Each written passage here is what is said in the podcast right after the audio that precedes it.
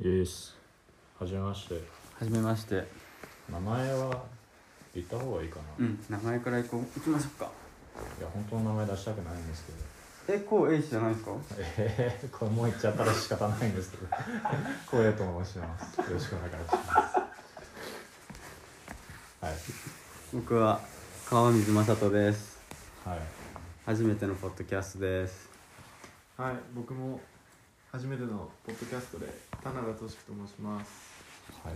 うん。はい、よろしくお願いします。一周自己紹介したんですけどうん私は多分3人の中でポッドキャスト歴一番長いんですけどえどんぐらい何年ぐらいですか？え2年ぐらいかな？ああ現時点ではすごい。エピソードどんぐらいって言ってましたっえっと、日本に着いてきてから始まったものなのでその前はやったこともないんですけど友達が中からポッドキャストやっている人が何人もいたので、そっちから誘ってくれて始まったみたいですけど。あへあこうさん中国人なんですけど。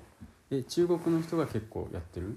そうですね。特に中あの学校の中でアメリカ人もなんか普通にラジオやってたんですよ。校内ラジオで。えアメリカ結構やってるって聞くんですよね。そうそしてなんかタイマー吸って、うん。なんか3人で一緒に音楽やって妙なことは話してるみたいな。ああのえじゃあそういうなんか大学生ポッドキャストみたいな人ってめっちゃいるんですか？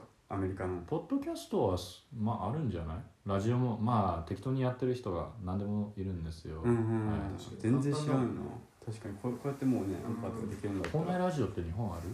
何何？校内ラジなんか学校内のラジオないないないない。ない？なんかあるなんかねあのフリクエンシー選択して、うんうん。それをなんか自分でなんかこの時点例えばラジオ室あるんですよそして そう俺も知らなかった。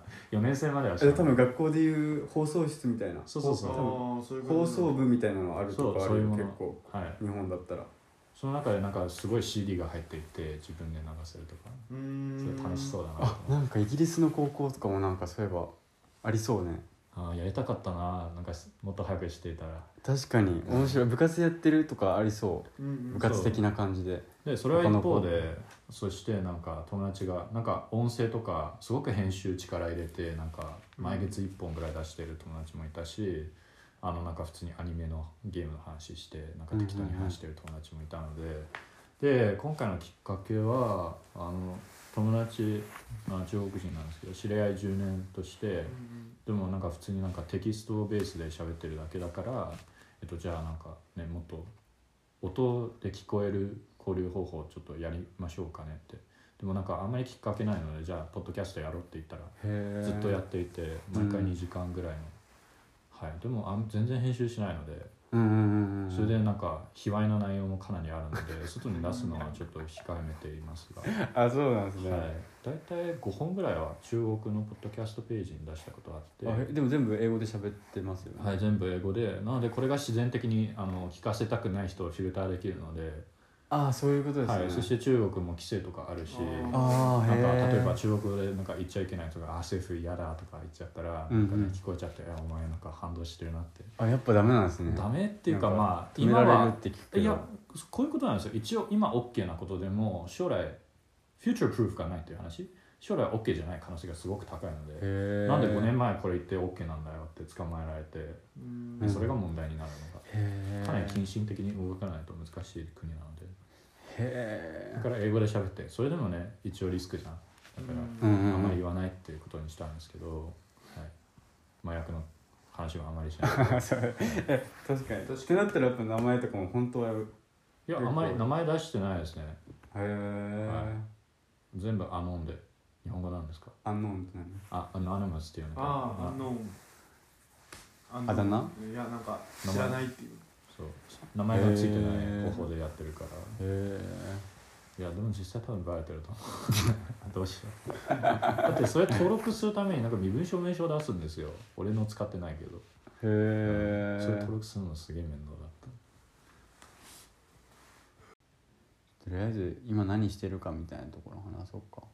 そう自己紹介としてね。俺は船乗り。うん。賢いやりやした。かしこまりました。それが一番面白いと思うんだよな。三ヶ月暇だから、ここにいるぜ。あはい。キャラクター。そっか。どういうキせャラになりたいそう生活としてはうん。なんかどんな感じなの？最近楽しいことはあります？働き方とか聞きたい。働き方。うん。働き方はえーっと、まあ、船乗ってる時しか働かないから。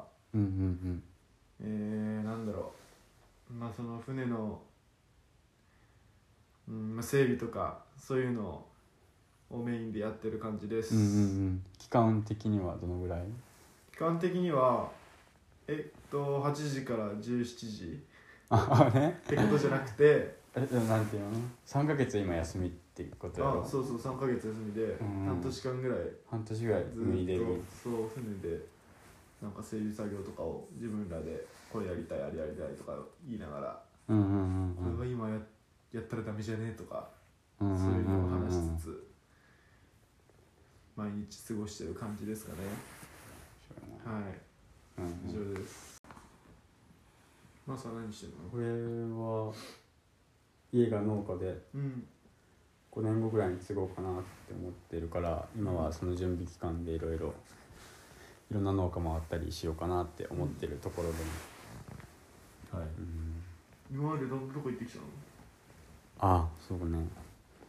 高校卒業してうん。浪人して落ちて、うん。でその後から海外とか行くようになってオーストラリア行ったりニュージーランド行ったりあと去年はスイスで働いたりしてうん。でこの半年ぐらいは日本にいますね。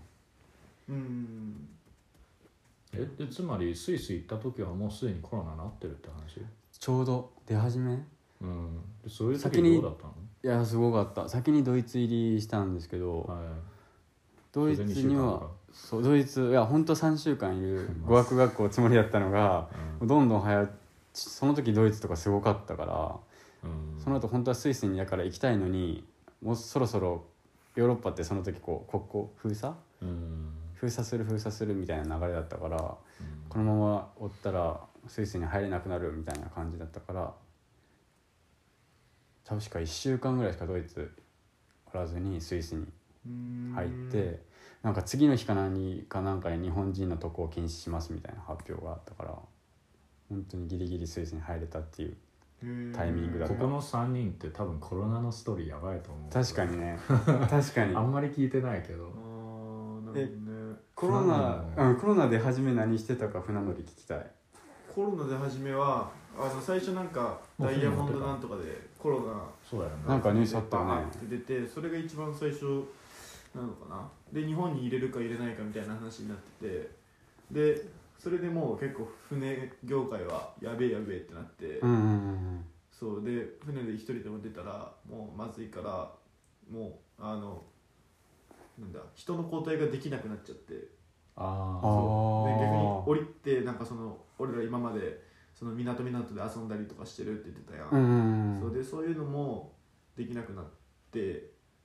で例えば俺あ半年とかっていう契約なんだけど半年以上乗ってもう多分11ヶ月とか乗った人とかあももうえじゃあ2020の3月とかってね。そうそうそのその時は船の上？俺2020年のねえー、と2月ぐらいから乗ってたんよ。ああじゃあちょうどそうちょうどてか本当ギリギリギリセーフでの乗れて、うんうんうん。まあ、乗れたっていうか乗りたくはないんだけど。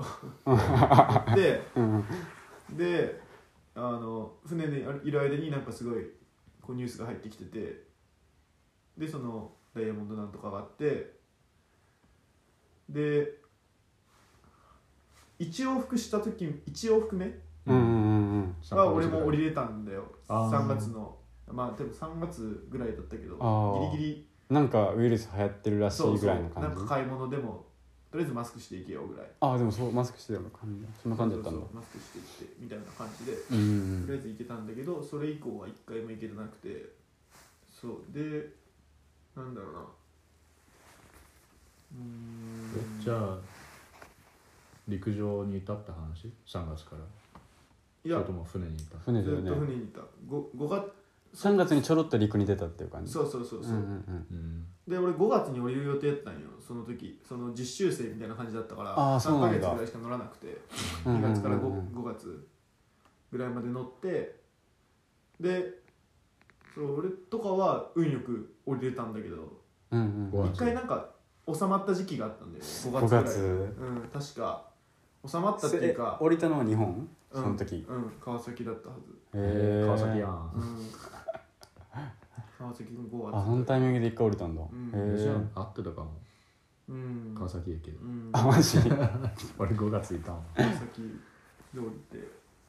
でそうでその後もえーっとねその船がい俺一緒の船にまた乗ったんよ。あそうなんだ。次5月に降りて。うんうんうんでその船が1往復してる間にまあ大体3ヶ月ぐらいなんだけど。でその間あごめん1ヶ月半だ1ヶ月半。うんうんうんうん。うん。船の上船の船が行って帰ってくる。あああ油運んでるから。うんうんうん帰ってくる間休んででまた乗って日本から。じゃあ6月ぐらい。6月中旬ぐらいからまた乗り出したのか。そうそうそうそうそう。ああヒヤヒヤやねでも、なんか。うん、でもなんか俺はそんな影響をめっちゃめちゃ受けたっていう感じじゃなくて、うんうんうん周りの人とかがまあは8ヶ月とかコロナのせいでちょっと前任者が来れなくてうん。うん交代できなかったとか。ああそんなのもあったんだ。そうそうそういうのはちょこちょこあってなんか多分船のこう雰囲気とかもちょっと悪くなったりとか。ああそうフィねリピン人とかもいるから彼らもあの日本から日本で降りてフィリピンに行くからうんうんその飛行機が出なかったら船から降りれ降りてもうんそっか。出ていく確かにそうなるよね。なるからそうそういうのでもあなんかフィリピン人とかも1年とか乗ってる子とかいたりとか。1年乗るのきついね。そうそうそう。ちょっとねかわいそうな感じにうなわったりとかは。だってそうよね。うん。30人ぐらいだったっけ？そうそうそう、1年きついよね。うん。前の前任者コロナになったりとかフィリピンでもめっちゃ流行ってたから。だよねで日本も鎖国したりしてたから。そうそうそう。ちなみになんか日本から飛行機でフィリピン帰るんでしょ、うん。その人たちのビザってどうなったの？なんかでも船員ビザっていうのがあって。そういうのあるんだ、うん、そういうのがある。へなんかへえそう日本に、へえ知らなかっそう。俺も知らなかった。船員ビザたビザってあるんだ。船員ビザっていうなんかのが1週間期間とか？そうそうそう。港に立ち寄った時にお降り降りてもいいとかお例えば俺とかだってそうだし。そうよね。特殊だよねでも。そう。うんそれとか逆にそのフィリピン人とかだったら日本から乗らなきゃいけないからそうですね。日本までのビビザ、ううん。ん、そこだけ通してもらうっていう、へえ面白い。へうん、そういうビザがありますね、えうん。でその後のシフトは大体成長でなんか3ヶ月6ヶ月のシフトなんかリズム入ってるって感じ？そう今はねそんなになんか何ヶ月も乗ってる人とかはいないはず。うんまあでも俺らも別にのうん。なんかあ半年を超えたらちょっと給料とかも良くなったりとか。うんあそう。産業名そうそうみたいな感じで出るんだ。なんかよくわからんけど半年過ぎたら。法律的なあれなのかな？うんわかんない。そうそう。うん。ちなみに現状としては船乗り足りないという状況？それともコンテナだけ？いや船乗りは足りてない。あそうなんだ。全然足りてないはず。なるほど。うん少へない。え2000人とかだったはずだよな。外交船員だけど日本は？うん。2000人しかいないの、うん。そんなに少ない？そうそう2000人だけなんだ。えもっと欲しいって状態？そうだね。もっと欲しいんだけどうんもっと欲しいのかえ船乗りになるための資格ってあるの？なうん会議士っていう。会議士っていうのがある。へ海の技の師って書くんだけど。え。うん。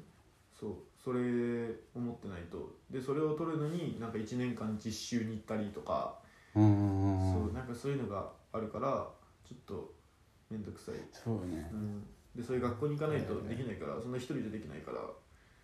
トレーニング期間は大体7年？4年5年か、もし大学に行ったら3年とかでも取る。あへえで中途から会員になるってあんまりない？中途からだったらね、うんまあ、いるっちゃいるんだけどあんまりそう大きい会社に行け大きい会社っていうかなんか外交には行けないかも。内向とかだったらまあある程度はああるんだまた。うん、いけるんだけど、なんていうの？外交から内向はいけるけど内向から外交はいけないみたいな。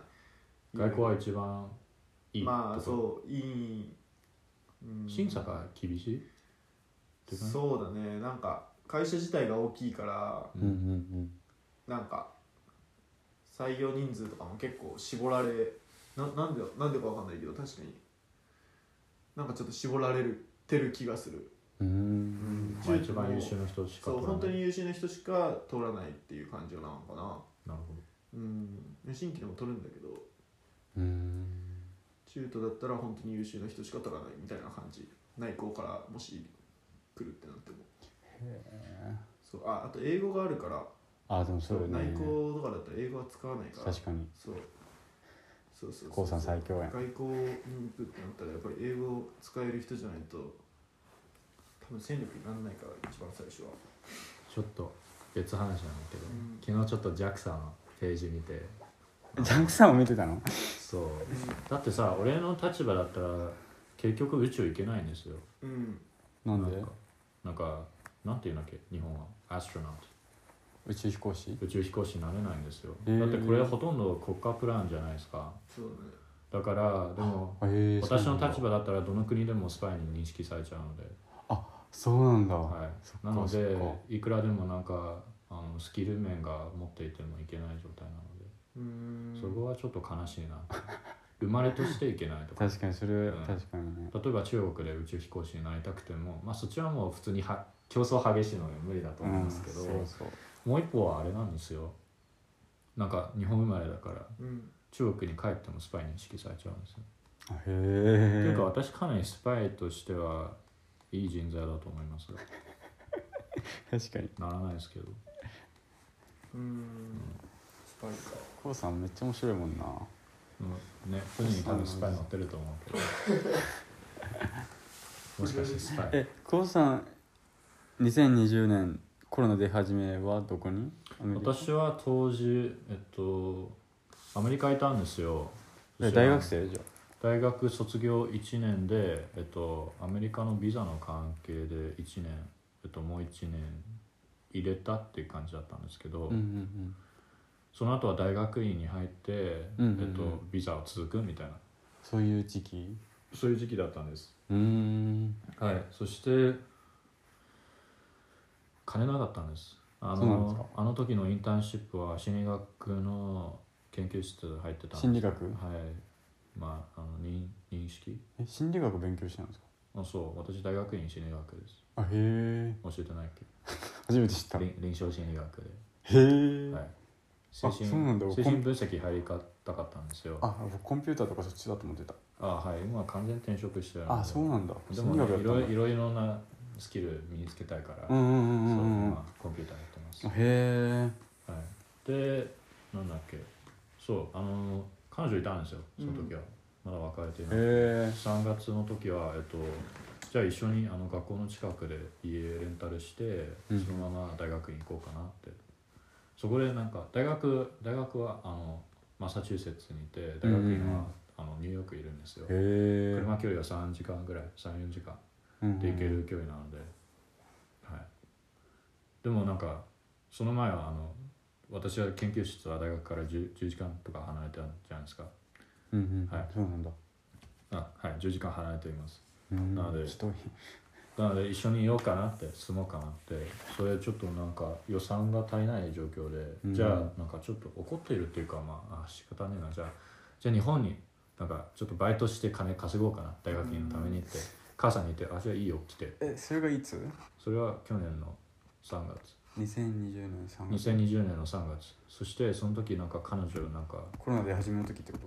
そう。その時あ面白いんですけどね。コロナ始まった時すげえ偶然なんだけどなんかい1月ぐらい2020年あの中国に戻ってたんですよ、うん。その時なんかうちのなんかおじさん、うん。母さんのあの弟まあなんかあの国家機関にちょっと働いてるんですけど、へなんか食品管理なんか米とか質を測る人、まあ、ちょっと関係なんですけど農業系、うんそしてなんかあ最近なんかなんか南京のなんかウイルス。え南京？ぶ？南京っていうか武漢っていうところじゃないですか。武漢？武漢。武漢？うん武漢。になんてない。武漢になった。そうまあとりあえずあのなんか出たとおこって言われて。母さんの実家なんですよ。あのそうなの？はい。母母の一方の実家なので、うんうんうん。そこでなんか親戚からやばいなんかウイルスが出てるみたいな。でも大学えそれが2月？1月か。1月です。えじゃあめっちゃ早い段階ででも分かってたんだ。あはいかなりなんか早い段階でし聞いてたんですけど、うんうん。でもなんかねニュース入ってきてもなんかねああそっかそっかって。その時は全然なんかね大したことじゃないなと思ったんだけどそしてなんかその後日本に一旦来て、うんたまたま50個マスク買ったんですよ。うんうんうんうん。それでなんかアメリカに着いたらなんか飛行機なんかまあいろいろニュース来てこれやばいなってマスクつけてそれがさ2月ぐらい2月ぐらい？そう。早いねじゃあ。でその後の1ヶ月ででもう日本に帰ってきたんですよ。でアメリカに行った時なんかなんか研究室のところ、うんうん。なんかなあ今日なんか風邪ひいてるとか頭痛いとか。もうすでに聞いてるんですよ、うん。うんそしてなんか中国人留学生全部そっち行ってるからもうやばいなこのところ。もうダメみたいな。で確かにやばくなっちゃって、へはい、えマスクつけていても、まあ、結局感染してる人もいるし、うん。うんうんはい、それでじゃあじゃあ日本に変えようって。まあその時はまだなんか全世界的に緊急事態宣言とかないんですよ。まだその段階じゃなかったので、3月かそうそれであ3の時、うん。うん、あの時なんか日本に変えようっていうことを決めてじゃあなんか大学院あの9月変え変えるっていう感覚だったんだけど、ね、緊急事態宣言とか、うんううん。んそれでビザの問題とか。まあ結局なんか飛行機行けないとか、うんうんううん。ん、それで。3月初めですよね。うん？3月中3月はい。来た時からちょうど緊急事態宣言大体1週間後日本に来てから1週間後もなんかアメリカから来れない状態だったんですよ、へえ3月中旬ぐらいか多分じゃあね。うん、と思うけど。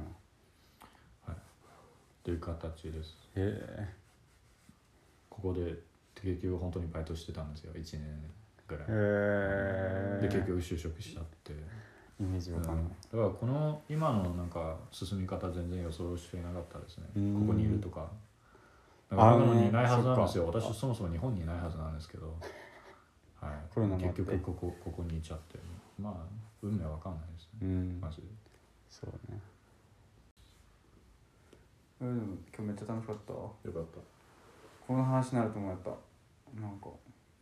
いやもっと深くいけるよ、うんコロナの話とか確かにめっちゃおもろいと思うね。もうちょっと深掘りしたら。確かに。ねだってそうね。みんなどうなってるのか分かんないし。俺も日本いないしね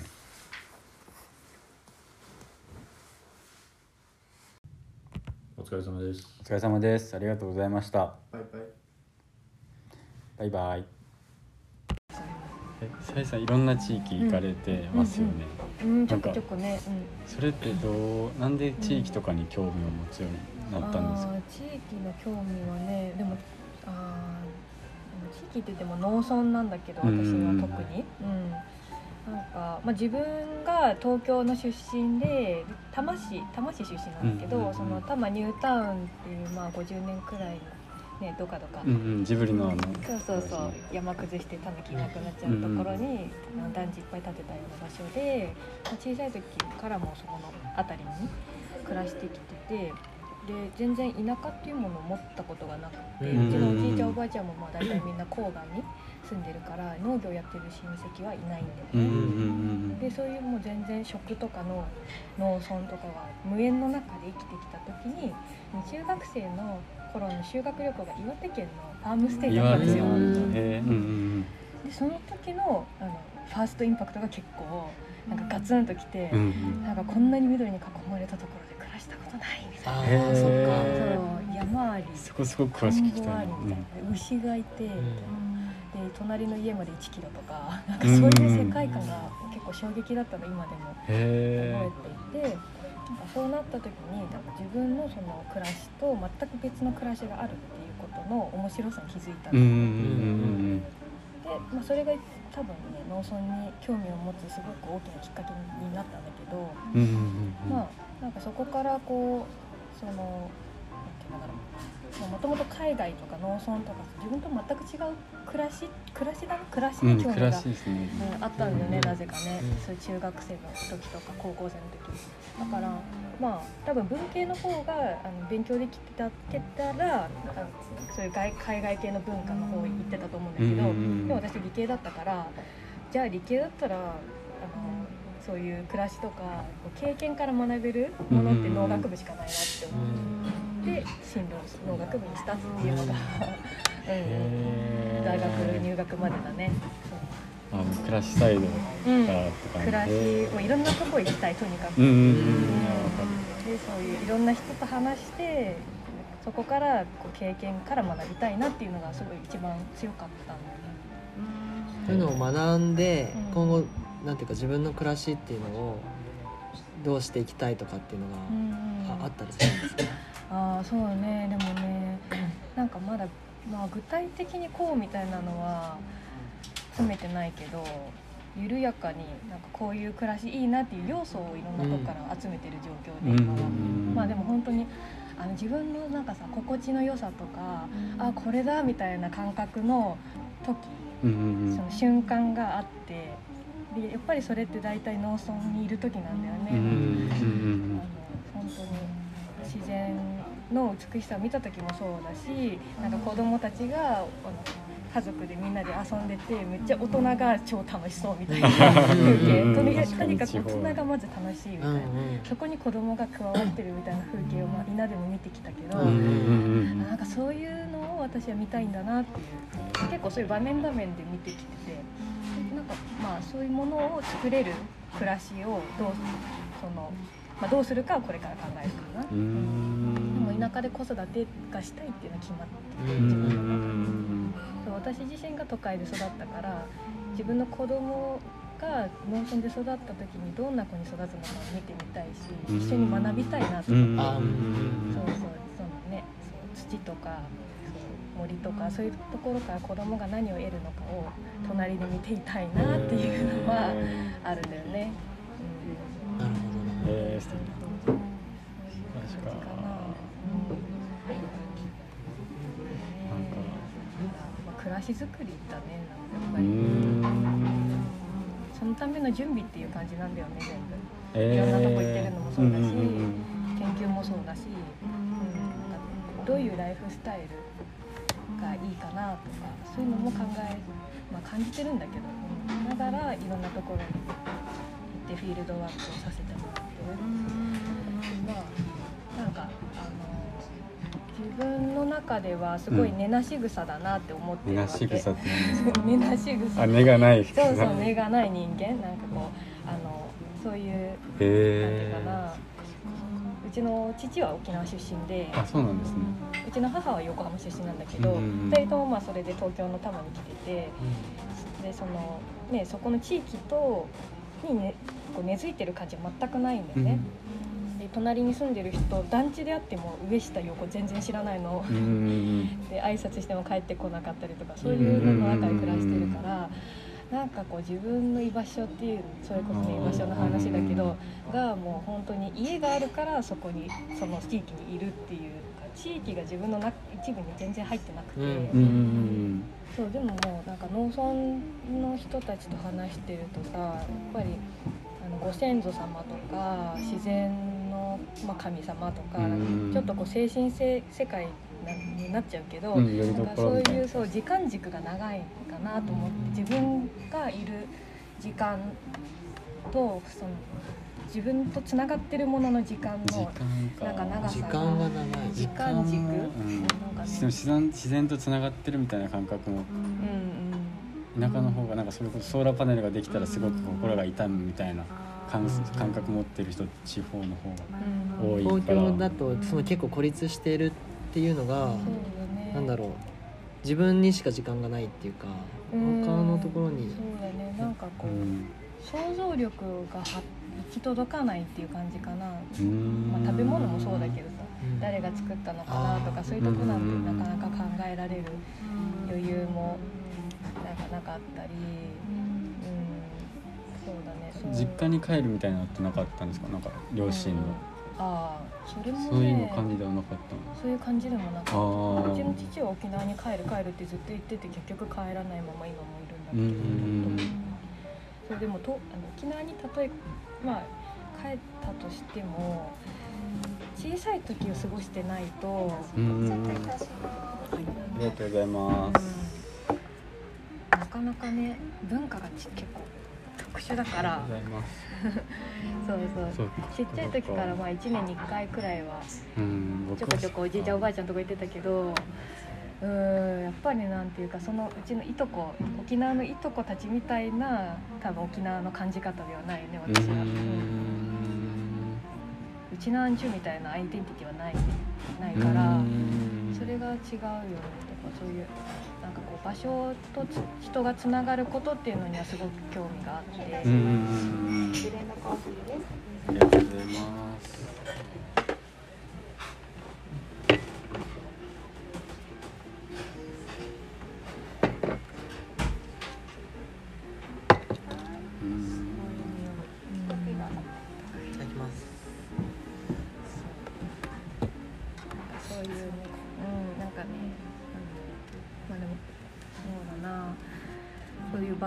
所場所性っていううん。なんか文化人類学とかも場所性あると思うけど人文地理学とかでよく言われる。なんかトポフィリアとか場所性っていうこか概念があるんだけど、うんうんうんトコペリア。トめっちゃ面白トそうポフィリア。トコフィリアってそのトコは？トポトポです。トポ。トコポポポ。パピプペポ。ポ？うん。トポフィリア。あフィリアは愛でトポは土地とか地,、まあ、地場所とか、そういう場所愛みたいな部分なんだけど、なんかそのねうんなんか一人一人にとってさなんかあの大事な場所ってあるじゃない？なんか別にあの、うん。好きだなと思える、場所でもいいしカフェでもいいんだけど、うんうん。なんか自分とこうなんかすごい大事思い出がある場所もそうだしなんか一人一人が持つその意味意味付けをしている場所っていうのがあって、地域っていうのはそれで満たされてるんだよね多分。なんかこの,、今もなんかカミーナにいる時に稲の人たちの話聞いてるけどやっぱり原風景っていうのがその地元の人たちにはて。うんうんうんなんかここの三部川で川遊びして楽しかった思い出とか、あとはあの昔から自分のちっちゃい時からあの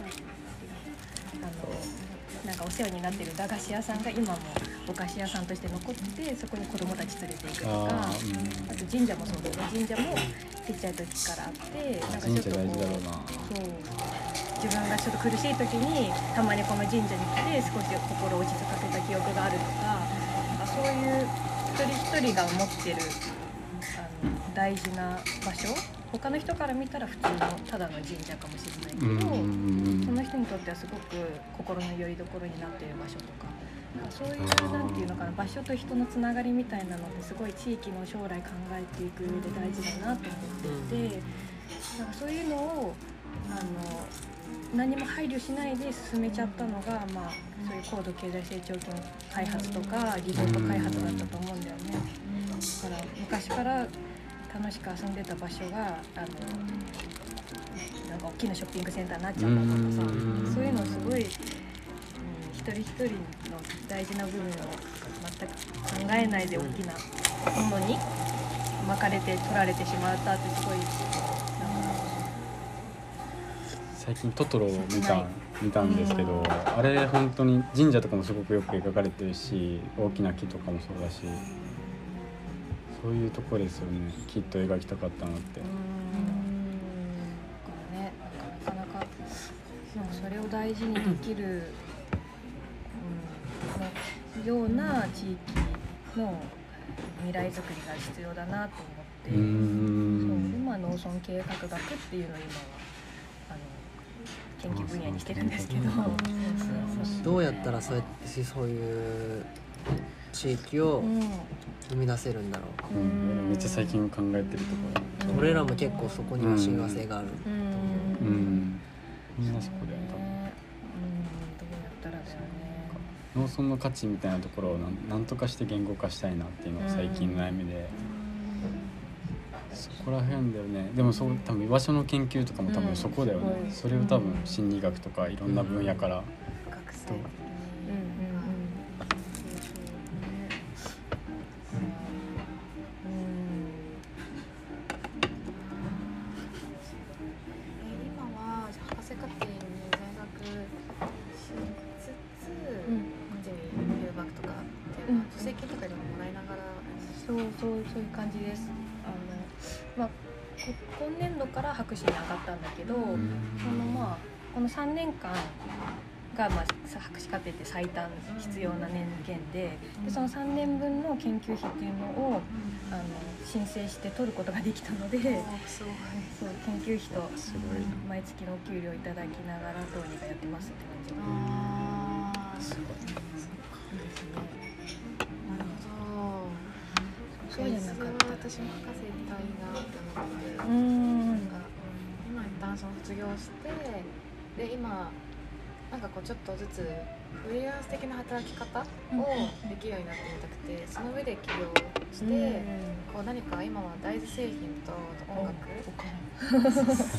それがそれが分かるちょっと電話してはいなん。か大豆っていうところから何かこう職人さんのこととかも全く分からなかったりするしその大豆を育てる畑でのコミュニケーションとかもあるしうん。収穫する時も同じ作業をしながらの方が本質的な話ができるやすいんじゃないかとかっていうこともそうだし実際にその製品を作るって時もなんかそのマーケティング仕事的なところだと大豆製品のお店屋さんとかお豆腐屋さんとか結構岡谷市とかいっぱいこの地域あるんだなっていうのが分かってでも豆腐屋さんとかお店屋さん最近そういうオーガニックとかでうん。大豆製品人気が出てきたとはいえうん。大手に負けちゃうってうんいうか老舗のお店に結構こう人がリソースも届かないし業務改善とかもなかなか進まなくて潰れちゃうとかが多いらしくて今後大豆って需要増えそうだなと思うしテーマとしてもなんかすごくせっかく岡だし なんか面白そうだなって畑が開催してて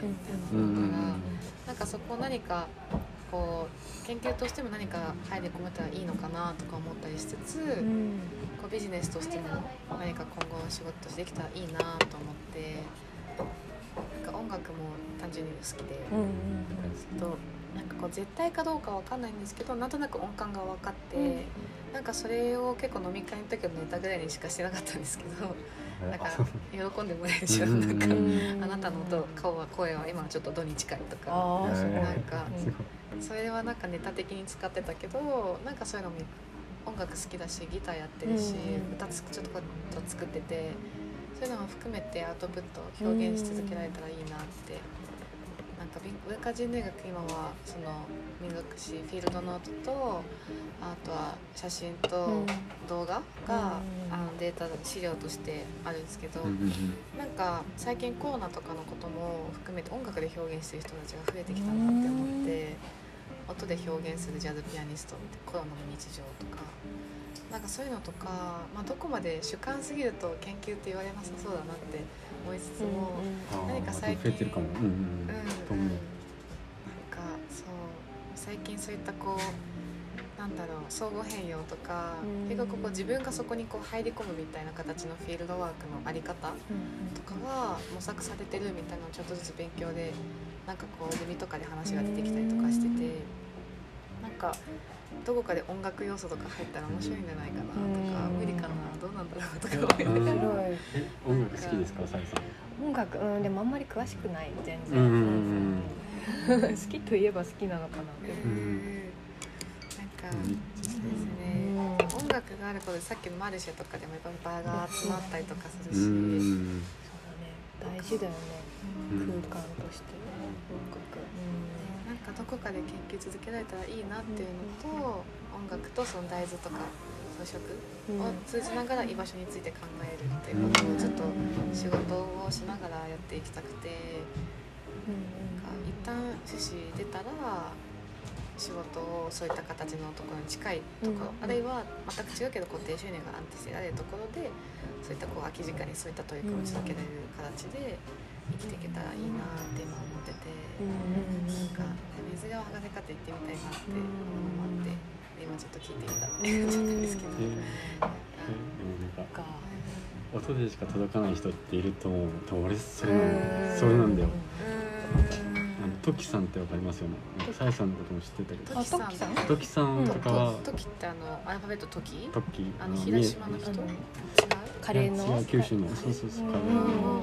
あの人花なんだよね最近ずっと話しててへえトキさんは花がすごく多分自分の中ででかくしくてスパイスとか食べるのが好きな人は多分花がすごい多いのかなと思って。面白い。面白い僕耳なんですよ。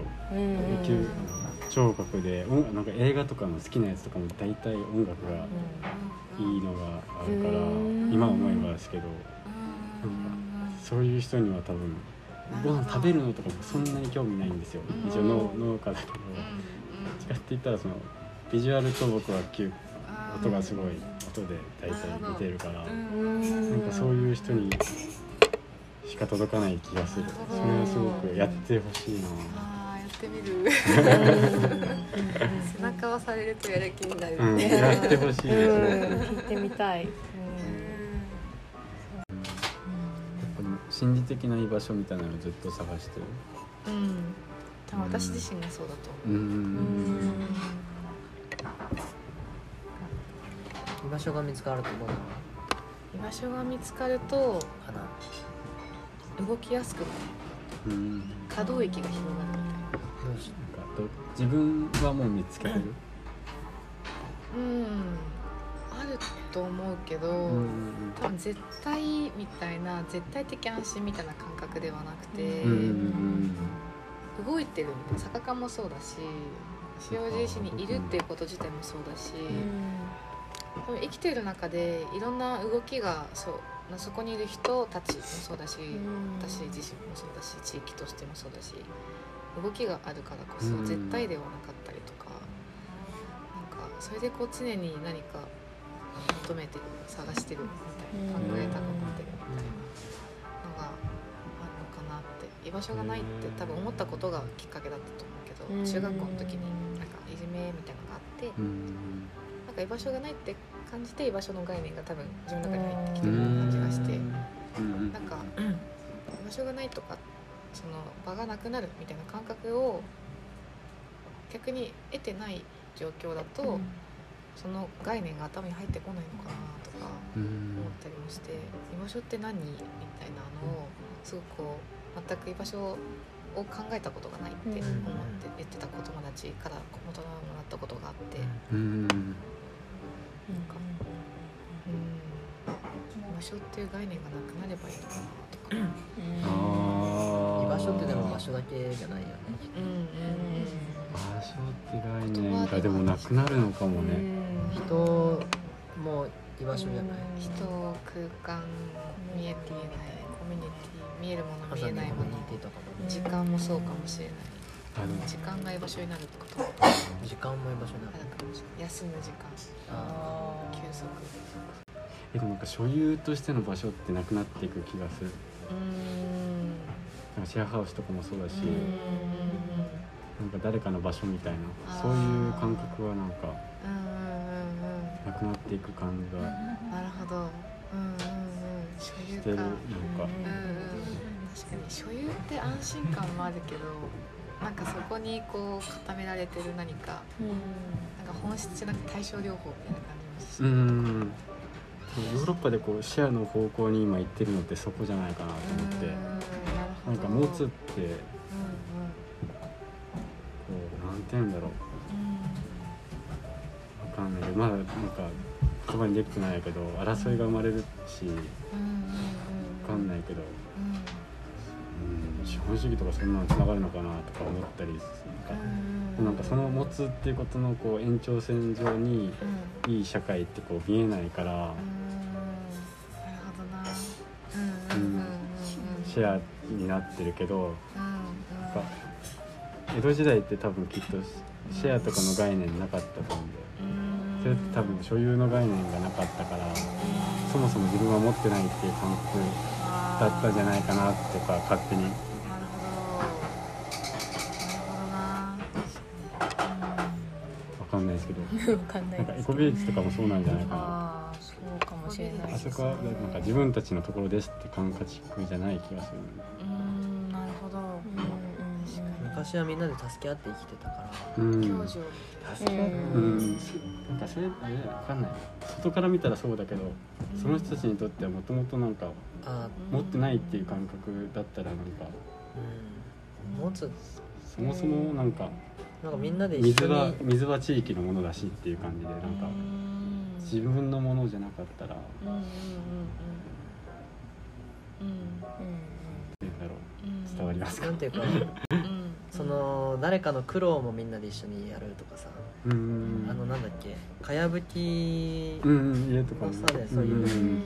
白川郷とかの地域もさうんみんなで一緒に地域の人がかやぶきを変えるとかうさん。なんかああいうなんかみんなでみんなが大変なことはみんなで一緒にやうろうとかん。ご飯とかもあのちょっと余ったらシェアするとか、うん。そういう地域の特有のものって多分昔の方があって、今はそのなんだろうね。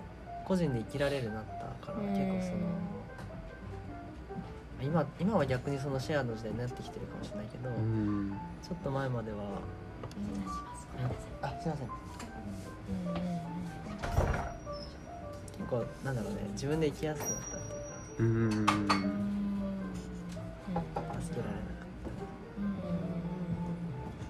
た。なんか逆に今の時代はちょっとずつさこう前話を聞いたのは東日本大震災とかがあった時に、あの災害っていうのがすごい日常的に起こりうること、なんか初めて自分一人じゃ生きていけないっていう感覚をそこで知ったっていう人がいて、うん、なんかこれからはそういう意味でその助け合える人たちっていうのを身の回りに作っていくことが必要だよねって話をしてそういう、うん、時代にちょっとずつ戻りシェアじゃないけどなんていうかな。みんなで一緒に生きていくみたいな。それもちょっとずつコミュニティ作りとかにも関係してきてると思うし、ものをシェアする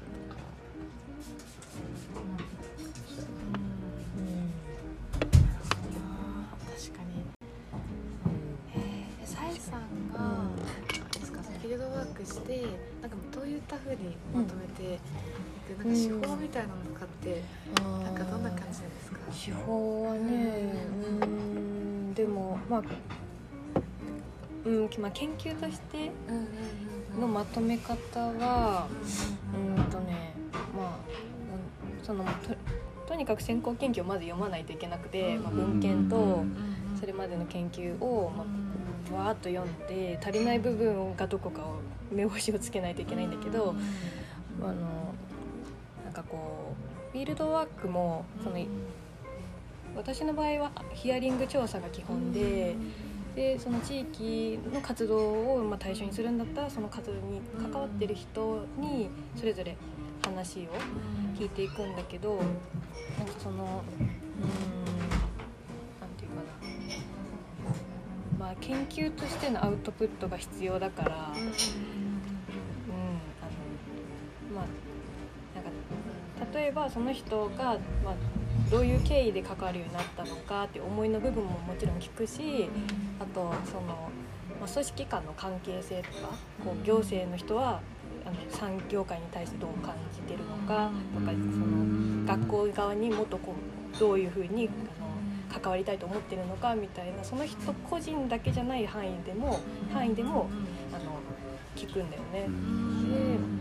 でなんかそうそれをそれぞれこう軸を変えながらちょあのまとめていく感じかな。話を聞いたことを。え何学になるんですかでもそれは何だろうね。学問。うんでもしそれって結構なんか農村計画学って微妙なポジションなんだよね。う んそれってなんか、うん。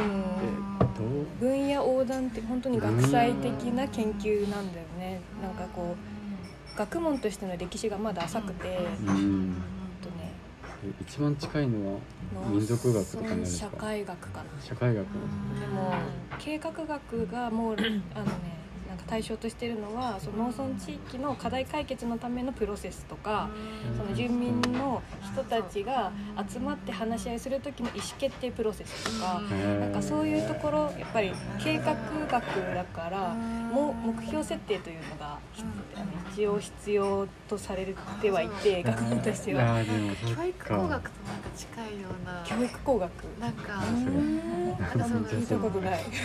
友人が教育工学のゼミにいて、えなんかワークショップデザインとかも興味があるんですけどうんうんでこう目標をどこにどう設定するかとかそういうワークショップもその街づくりのこう手法として使われてたりとかでなんかこうそういったなんていうんですかね目的をあえて持たないとそういうワークショップもあったりとか、うん。それも逆にその目的として設定してるみたいな形でなんかこう場がなんかこうなプログラム別に何回かあって、うん。その後にどう変容していったかみたいなのも観主観的になんかちょっとこうあの社会学のグランデッドセオリーアプローチ的な感じでちょっとこうなんか分析最後してまとめるみたいな方もいてなんかすごいなんか何学にだから居場所って居場所学ってないし、うん。なんか何学って聞かれるなって思うし、うん。心理学では多分ないし、みたいな。ちょベースは文化人類学のゼミにはいるけど、結構社会学の文献をめっちゃ読んでてコミュニティ研究とか、なんかいや結局どこにどうつながっていくんだろうみたいな、うん。だんだん分かんなくて存在論みたいななんかぶっ込んできたなみたいな感じどっですちも一番言語化しにくいところですよね、うん。なんかそういういろんなが、ね、分野の知識がないとその目の前のことを分析することができないっていうのは。マめっちゃジで分かんない。ふわふわしてるところですよね、ん。そうなんです。伝えづらいしなんか結局はなんか伝わらないとくすごいこう苦しさを感じるし、なんかなんだろう目に見えないうんうんから、うんうん。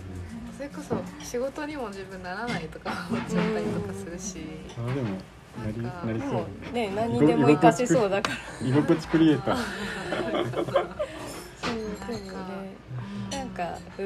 でもまあそう農村計画っては言うけどうん。なんか農村地域の将来像っていうのはまあ地域によって違うからなんかその基本的に結構事例研究多くてケーススタディが多くてその地域にとってのそのあの豊かな将来って何なのみたいなところを地域の人たちといろいろ話していく中で、まあ、ふんわりとあの目標を見出してで今じゃあそれに対して何が足りてないのかっていうのを、まあ、課題設定してそれに対してどうアプローチしてプロセス設計、まあ、プロセスデザインみたいな感じなんだけど計画学って。すればそこにできるだけこう近づくことができるのかっていうことを考えるのかな全体的には。でもねテーマは本当にいろいろで獣害もさ獣害対策？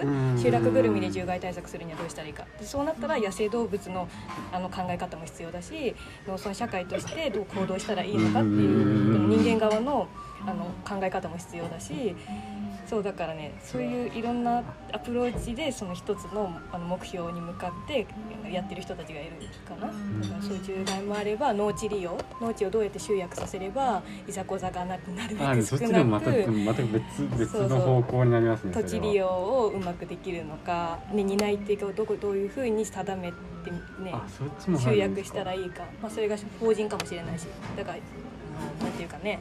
それでも思想としてはちょっと逆の方じゃないですか。うん。林さんの。そうだね。まあでもそういう農地保全をああの目標にするんだったらあその土地面のあの分配、まあ、感知とかそういう土地利用計画を作ったり、その耕作放棄地対策どうするかっていうのを考えたりっていうのが必要になってきてそれをあの集落営農法人でやるのか個人にしあの担い手を探す見つけるのかっていうのもそれぞれ違うアプローチだから地域に合わせてやってる人がいる。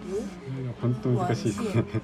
あとはねそういうもっとゴリゴリの工学系の人もいて土木農業土木のとこから来てる人もいるからそういうあの水路の管理うんどうしたらいいかっていうのも考えてる人いるし、まあ、社会学寄りになればあの行事とかの継承もどうするかみたいな。だから、まああのまあ、どこも少子高齢化とか人口減少っていうのはあの前提としているんだけどその中で農村の未来どう考えるかっていうのを地域のあの特性によってテーマ設定して調査に入ってるっていうのが幅広いんだよね。計画農村計画の人たち。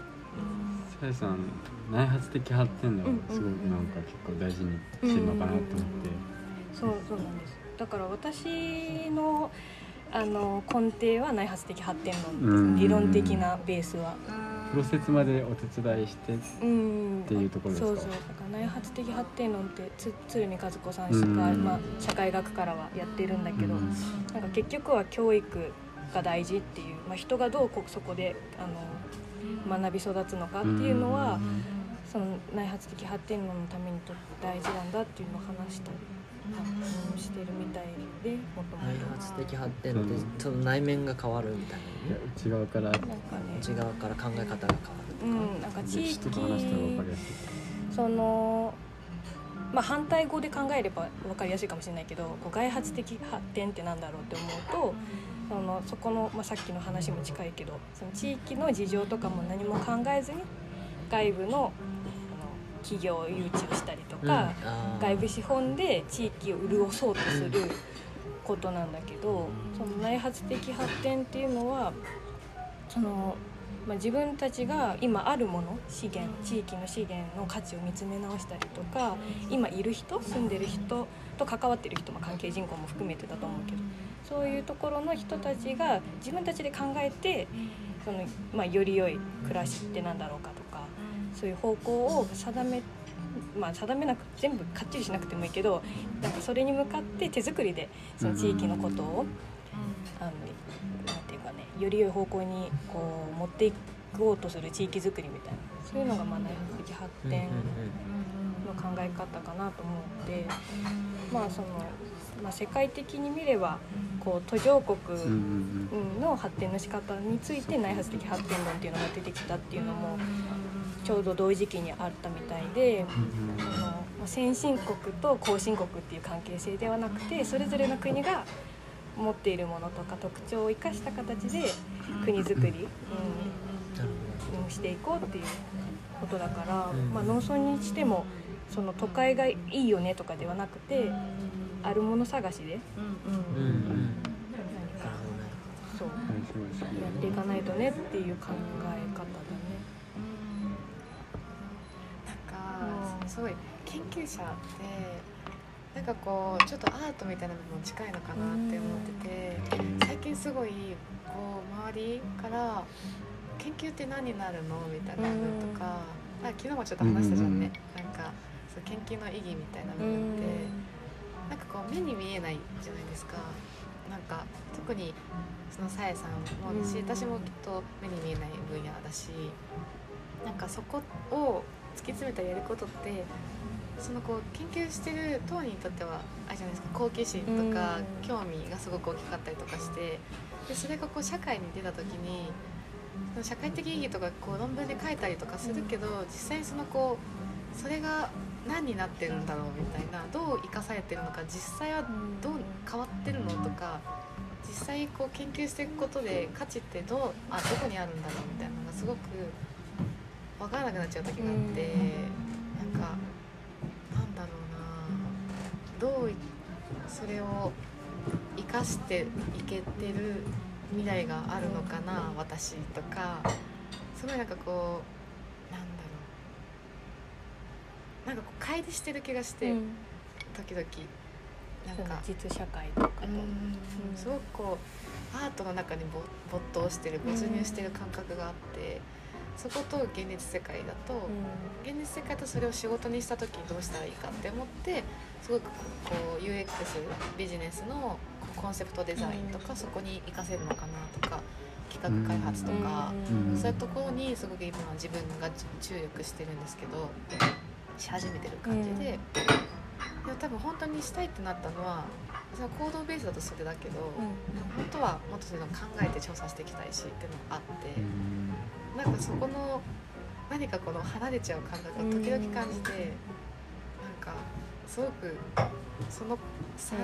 差じゃなくて離れてる感覚の中に自分がいるのがモヤモヤしちゃうみたいなのがあって、研究って何なんだろう何のためにやってんだろうって時々分かんなくなっちゃうみたいな、時々そういう波が来ます、うん、あでもすっごいわかる、えーすごいわかりますよ。何のためになるのかなみたいな。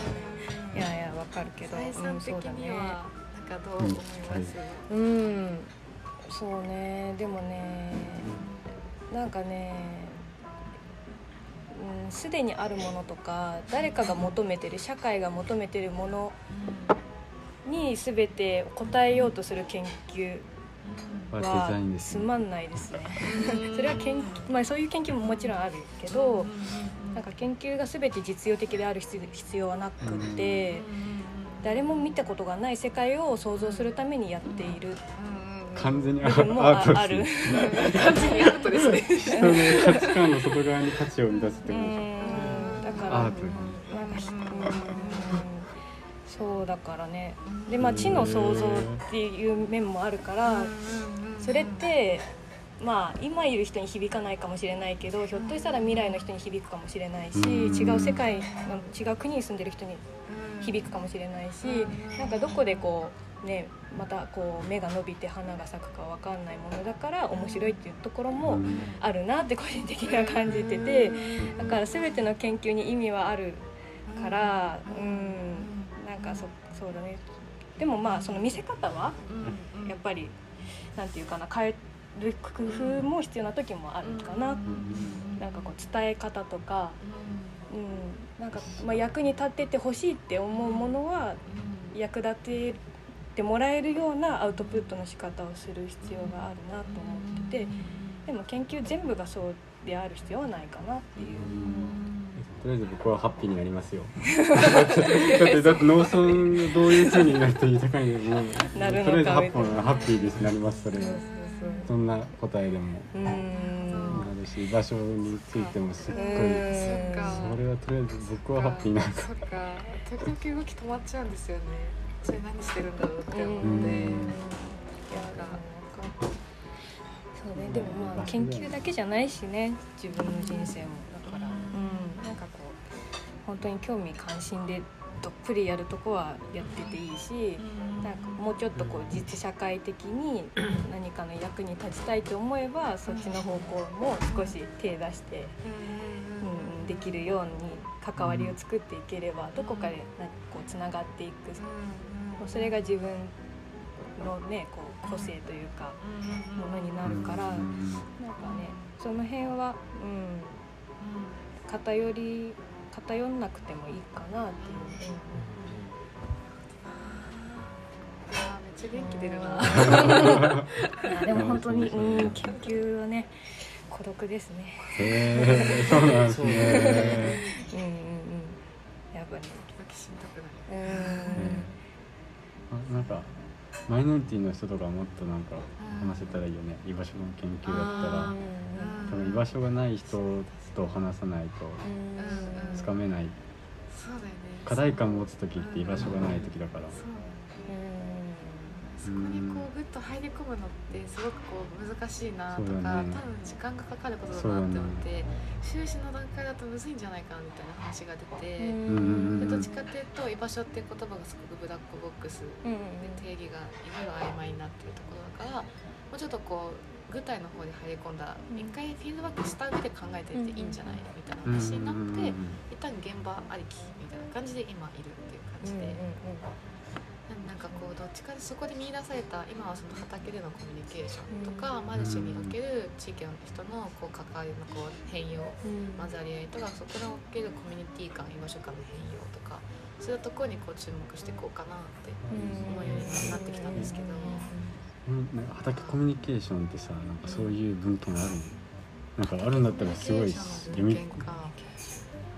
読もみたいんだけど。まだね最近だから、うん。まあ全然調べきれてないんだけどなんかその畑をシェア畑にしてるとか、うん。あと畑を居場所だよっていうふうに発信してるみたいうん。なのは、その国立市シェアハウスうんしてるところの近くにヤホっていうああ畑んぼ畑もです。あ畑も畑んぼ行ったことありますあそこの方々うん古民家のいる方々のコミュニティが結構ヤホー国立の北部と南部で、うん北部がその畑んぼされてるあの,、あのご夫婦うんの方々がすごく大きく割と強い何かこう光みたいなのがあるみたいで。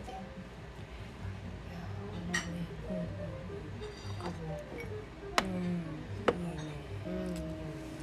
までちょっと見ちょてっと読んでけどいろいろ探してみよう。ありそう。そこにでも多分結構頑張って文章にしてるんじゃないかな。その畑の価値とかもそうだし、農村としての価値みたいなところが難しい。価値っていうかどっちかって言ったらその何かの課題感に対してこうマッチングしてるなみたいな感覚なんだよね。その農村の価値って。農村自体にはなんか、まあ、価値はあるけどどっちかって言ったらその都市部に問題がある気がしててなんかのこう、うん、分かんない。疲れなのかもしれないし、そのもっともっとそうそんながなんか生理的なものなのかもしれないし、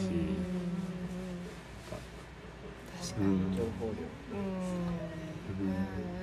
そその背景みたいな背景の方が大事な気がしてるそれをなんかこう分類みたいなしてみても、うんああうんちょっと探してみよう。面白そうったらシェアするあうん。る気がする、うん。なんかありそう、だけのうん。うん。だけっていうか田舎の地域コミュニティに関連する、うん。ありそう。うんうん。うん。シェアするねうんうん僕も探すん。でさやさん時間大丈うんうん。そうです夫そろ。そろはい。そろそろ行って最後だけ夫はい。はい。挨拶しようかな。うんうんうん外もねそういうすごいあのコミュニティガーデンとかすごくいろいろあるしそれこそねあうん。のコミュニティサポーティッドアグリカルチャーのあのうん。はるきちゃんが言って私もちょっと遊びに行った。あそこはすごく良かった。うん。とことか。そうそうそう。あのロシアのダーチャか。ああそれもダーチャとかすごい。なんかね。ロシア？うん。うん。ダーチャの方がもうちょっと大きい感じ農園。とかもともと多分国が農地をあげたんだよね。で地域の。でもい一旦とかだったですよね。一結旦うん。構8世だったかな。どうだったかな。大きさが決まってたのかな。結構大きいんですよ、へえうん、家庭菜園じゃない。へー。めっちゃ緑出てくるダーチャ。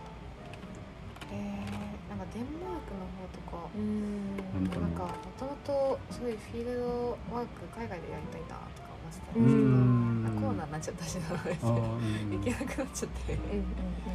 か国内で地域コミュニティで今後保管すればいいのかなって思って、それご縁で正直来た塩尻のフィールドワークはどういうところを見て回ってるなんか塩尻の今その住んでる作家も塩尻市内市内だよね。市内ではあるんですけどかなり見える景色とか、うんうん。こう地域性がすごく違くて駅前駅周辺大門っていう地域はすごくこう移住を個人で斡旋する人がすごく集まってる地域でなん。かすごくマルシェをしたりだとか、あとそのあの関わりが最初あったコワーキング今の関わりが、そこがきっかけのコワーキングスペースがあったりとかっていうところで結構こう30代ぐらいの方、んがこう移住を促進を個人個人にしていてあとは市役所と民間で連携してこう発信塩尻市からの発信っていうのでなんかこうあの起業家がすごく集まる場所とか、イノベーションイノベーターがすごく多いよとか、っていう形でこうあの官民連携で打ち出しをしていくみたいな動きがあるようななんかこう見え見やすい知識地域があればただそのこう別の今いる奈良川地区だったり、あとは北小野地区っていうところだったり結構こう18地区かなんかに分かれてて塩尻市がその中でそれぞれでこう近所の方と関わったりすると、ん。なんとなくこう受け入れやすさの艦隊艦隊の度合いが違うなって思って。なんか長井塾の方とか艦隊があまりないみたいなのがあって住むっていう意味では？反対って何？艦隊ってウェルカム。あそのよ喜ぶに待つって艦隊へなんかそのあのなんだろう観光的な意味では長井塾とか開かれてるけど、なんか住むってなったらちょっとこうあの割と閉ざされてる関係性がこう雰囲気としてあるみたいなその艦隊排他性みたいなうんうんうんとかの市内でのその違いみたいなところもあるような気がして。うんそこからそれぞれのこうゆくゆくはちょっとこう一人一人が数名うん。ちょっとピックアップしてヒアリングこういうこういう歴史があったんだよとかそこにこうこういう人がいてこういう要素があったからそれこそ分類したいなとか言ってた要素があるから居場所を感じてとか移住したん。だよとか何がきっかけなのかとかっていうのを含めてなんかこうヒアリングして少女市のなんかこうなんかマッピングみたいなのができたらいいのかなと思って。面白い面白い。なんか。どこまでそれを入れるのかみたいなのがうんちょっとまだ小だって全然できてないんですけど要素としては畑がそれぞれの地域にあるしマルシェもそれぞれの地域にあるしで塩尻市の中でとか、まあ、市のちょっと外かもしれないしわかんないんですけどマッピングして違い往復しながらこんな要素が共通点としてあったみたいな共通項が何かうん。こう自分が動いてる中で見えればいいなってちょっとずつ今文字にしてるところでどうなるんだろうなって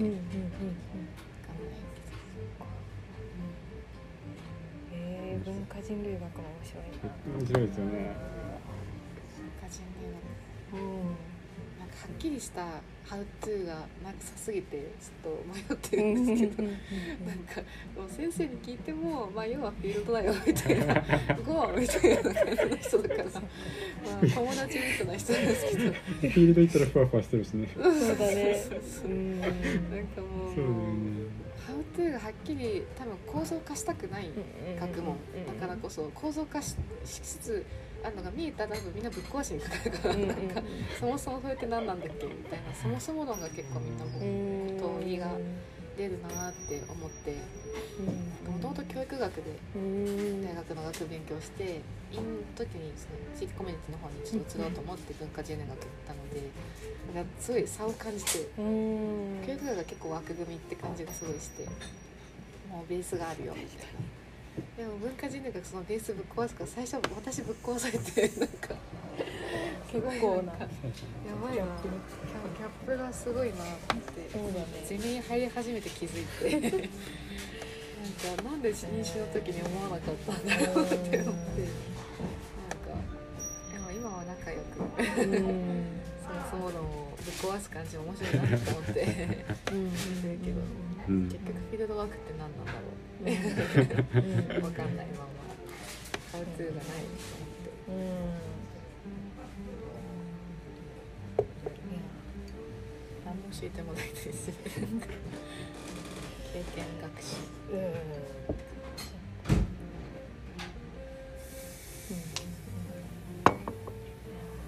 かしら理論的な枠組みがないと現場見てもこぼれ落ちるものもたくさん出てきちゃうからうん。反復がやっぱり大事だなっていうのを自分も思うし。確かに確かに。ねえなんか確かに。難しいよね本うん。うんうんコーヒーコーヒーか。あで20か